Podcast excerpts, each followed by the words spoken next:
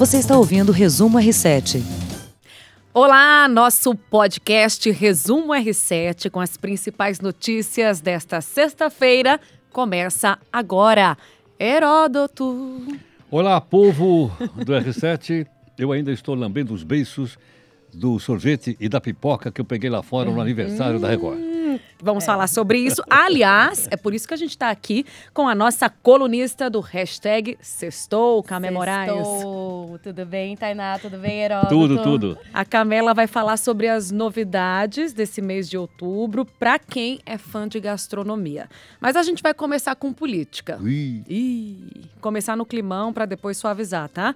O ministro do Supremo Tribunal Federal, Gilmar Mendes, disse à imprensa nesta sexta-feira que, apesar de sempre ter sido crítico aos métodos do ex-procurador-geral da República, Rodrigo Janot, não imaginava que houvesse um potencial fascínora no comando da Procuradoria-Geral da República.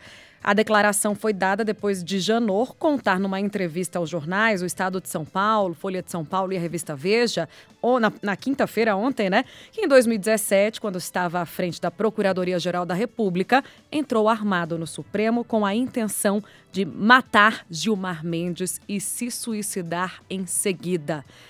Ô, Heródoto, Oi. começa falando sobre Facínora.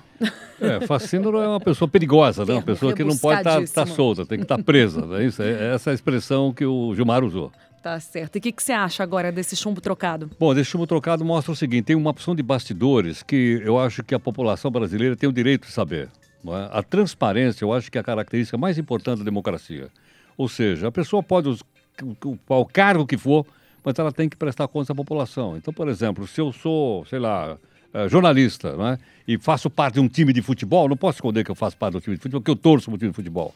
Agora, se um ministro como esse né, tem uma esposa que trabalha para um escritório de advocacia, que defende gente no Supremo, eu acho que nós temos o direito de saber. Eu não estou dizendo que está errado, nem está certo, não estou fazendo nenhum juízo de, de valor.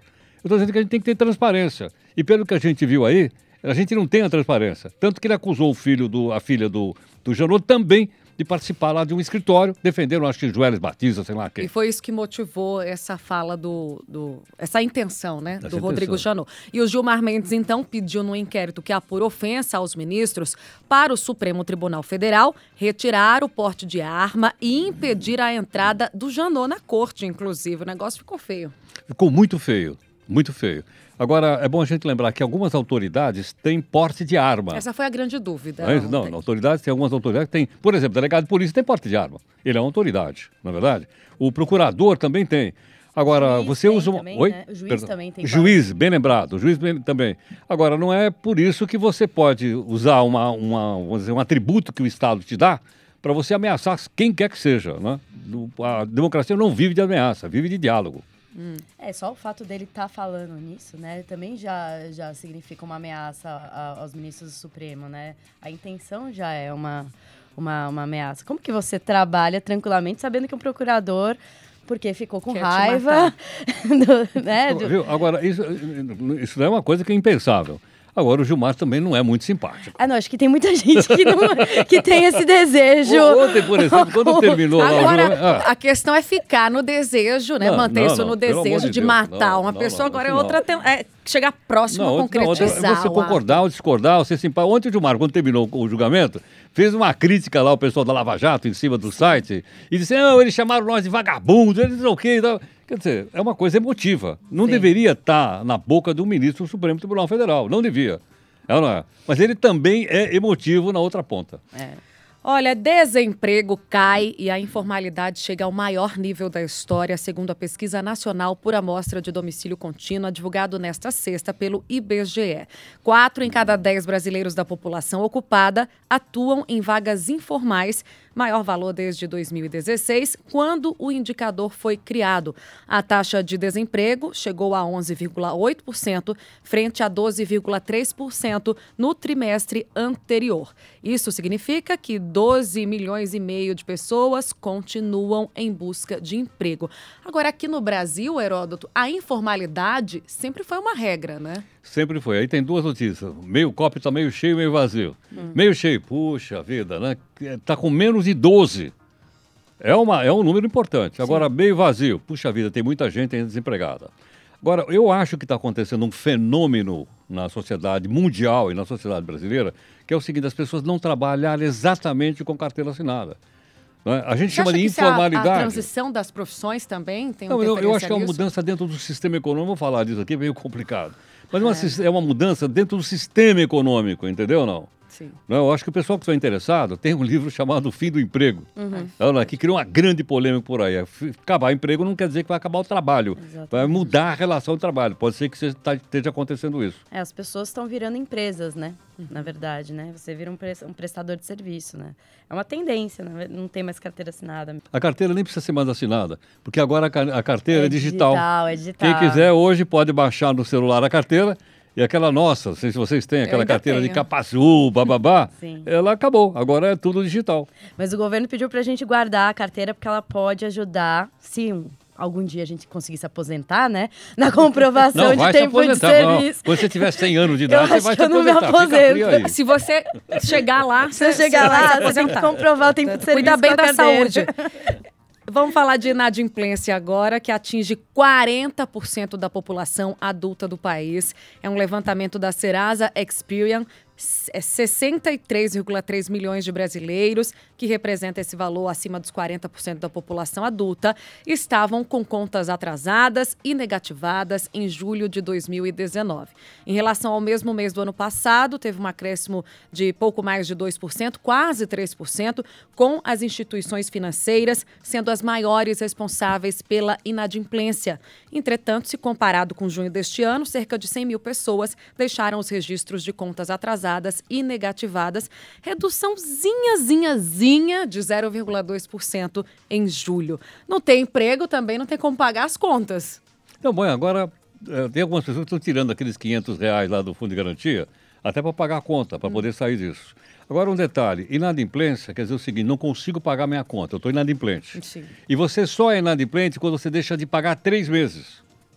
Então, quando eu deixei de pagar o terceiro mês, eu caio nessa, nessa pesquisa aí, dizendo, olha, não tenho dinheiro para pagar.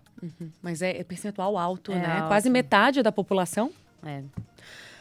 Vamos falar da dança das cadeiras. O Brasileirão já teve quedas de técnico em 2019, 13 quedas. Saídas de Zé Ricardo, Osvaldo, Osvaldo aumentam ainda mais as trocas de comando no futebol brasileiro. E aí, vocês falaram ontem do Cuca, do Ceni? Do, Sen- do Cuca e do Sene, falamos só desses dois ontem. É isso. E aí, hoje cedo, teve o Zé Ricardo, que foi demitido do Fortaleza. Em seguida, o Oswaldo de Oliveira não resistiu à pressão e saiu do Fluminense. É, parece que brigou com o ganso, né? Você vai brigar com o ganso? Você já viu? O ganso é bicho bravo. né? É bravo. Eu já tive ganso lá, lá, lá no sítio. O ganso é o bicho bravo. Você tem que correr porque ele, ele morde, ele pica. pica. Ele, ele pica, ele fica bravo. Corre bastante o Corre, ganso, corre, né? corre. É uma crueldade o que fazem com os técnicos, não é? Aqui no Brasil, Heródoto, vi você falando sobre essa dependência das vitórias Pois que é. eles têm. Aí a gente Não olha para o técnico do sai. Manchester, ficou 20 anos, do Real É. Madrid ficou 20 anos, de outro. É, olha, independente do cara É, ganhar você- ou perder, se está fazendo um bom trabalho, os caras mantêm. Agora, que bom trabalho, não é. Não. O bom trabalho é ganhar. Perdeu, o trabalho não é bom. Parece Como se a é vida fosse técnico, assim. né? A vida não é bem assim. Ô, Camé, que bom, vamos falar É. de gastronomia. Vamos, tem um- o governo de São Paulo anunciou hoje um SP Gastronomia, que eles estão dizendo que é o maior evento de gastronomia do país, né? Eles anunciaram hoje, vai ser durante todo o mês de outubro, vão ser 200 atividades relacionadas à gastronomia em todo o estado de São Paulo. Então tem algumas coisas legais para destacar desse SP Gastronomia, que é o Feito SP, que é uma competição que vai acontecer em etapas regionais por ma- 16 macro-regiões do estado de São Paulo, em que vão participar restaurantes e produtores. Você pode inscrever o seu prato, do seu estabelecimento ou um produto que você faz. E vão ter essas competições nessas 16 macro-regiões de São Paulo. E no- mesmo dia que vai ter essas competições, vão ter também aula shows, shows de música, é, palestras de chefes de cozinha. Tá tudo lá na página feitoemsp.com.br, se eu não me engano.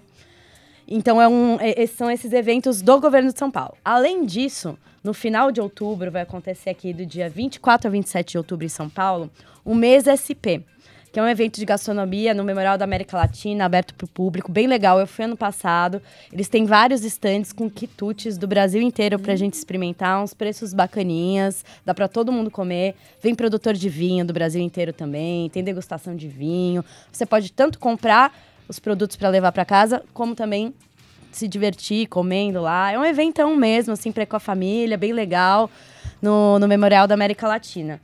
Então, esse mês da gastronomia em São Paulo, né, que é o que o governo de São Paulo está promovendo, esses dois são os maiores eventos também. E, e, e, e o, o, governo trouxe alguns dados importantes, assim, para justificar esse, esse, esses eventos que estão sendo promovidos, né?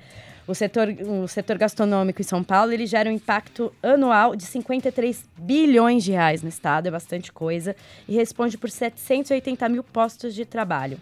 São 200 mil restaurantes 200 mil restaurantes e bares, 52 tipos diferentes de culinárias e centenas de pratos e produtos típicos. São Paulo. Então é isso. Então esse mês vamos ter aí em outubro todo mundo atento ao calendário. Vão ter vários eventos então, legais. Então, esse mês a gente vai furar a dieta. Vai comer pra caramba. Camé, delícia, hein? Já, já abriu meu apetite.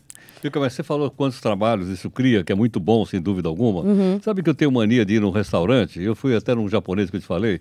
É, eu fico contando quantas pessoas estou vendo trabalhando. Eu conto quantos garçons, quanto metre, quantos eu vejo no bar, eu dou uma olhada na cozinha e às vezes vejo 15 pessoas, 12 pessoas, quer dizer, é um número razoável de pessoas Sim. trabalhando. Então ele consome bastante mão de obra, o que é muito bom, né? Para o mercado de trabalho, sem dúvida alguma. Não, é um setor que super movimenta no estado de São Paulo e, e São Paulo é muito forte em gastronomia, é, São Paulo né? tem essa referência, né? É... De você vir para São Paulo para fazer esse tipo de turismo. Sim, a gente tem restaurantes que estão na lista dos 100 melhores do mundo. Temos também, eu vou voltar no final para dar dica do final de semana, dois bares que entraram para a lista dos melhores bares, dos 100 melhores bares do mundo essa semana. Fala aí, então. Já pode falar? Vai. Então, em 96 lugar está o Frank Bar, que fica uhum. no térreo do Hotel Maxud Plaza. Uhum. E em 51 lugar está o Subastor, que ah, fica o na Vila Madalena. É conhecido.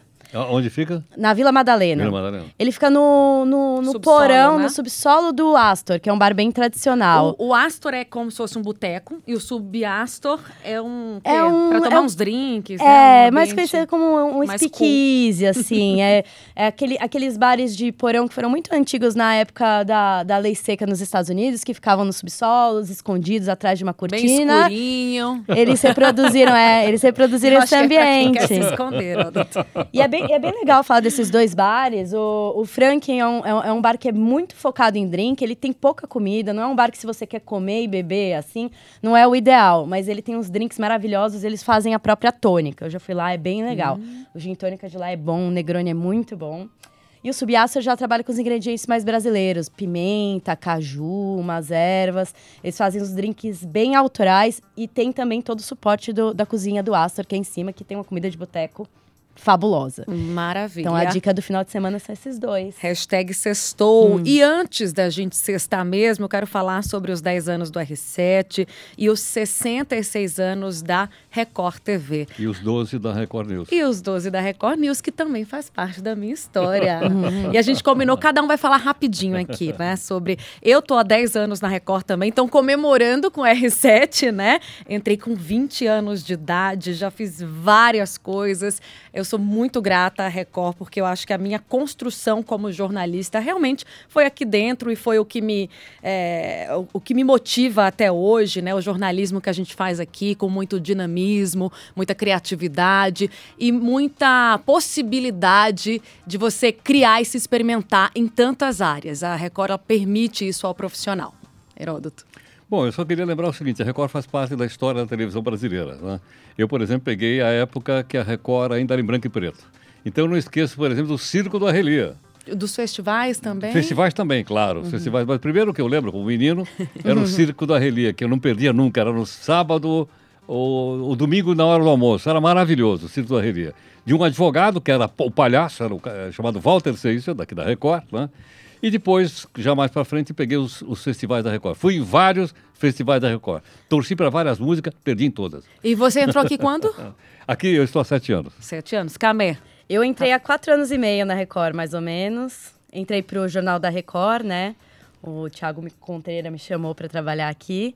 E tô desde então fazendo as séries especiais lá, faço as matérias do dia. Comecei agora nessa coluna do podcast que eu sou super feliz de fazer às sextas-feiras, que é um assunto que eu adoro, que é alimentação sustentável.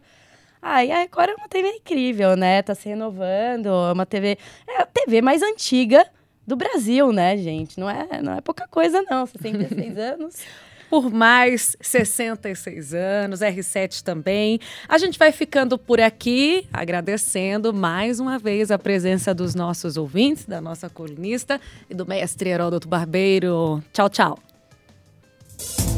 Você ouviu Resumo R7.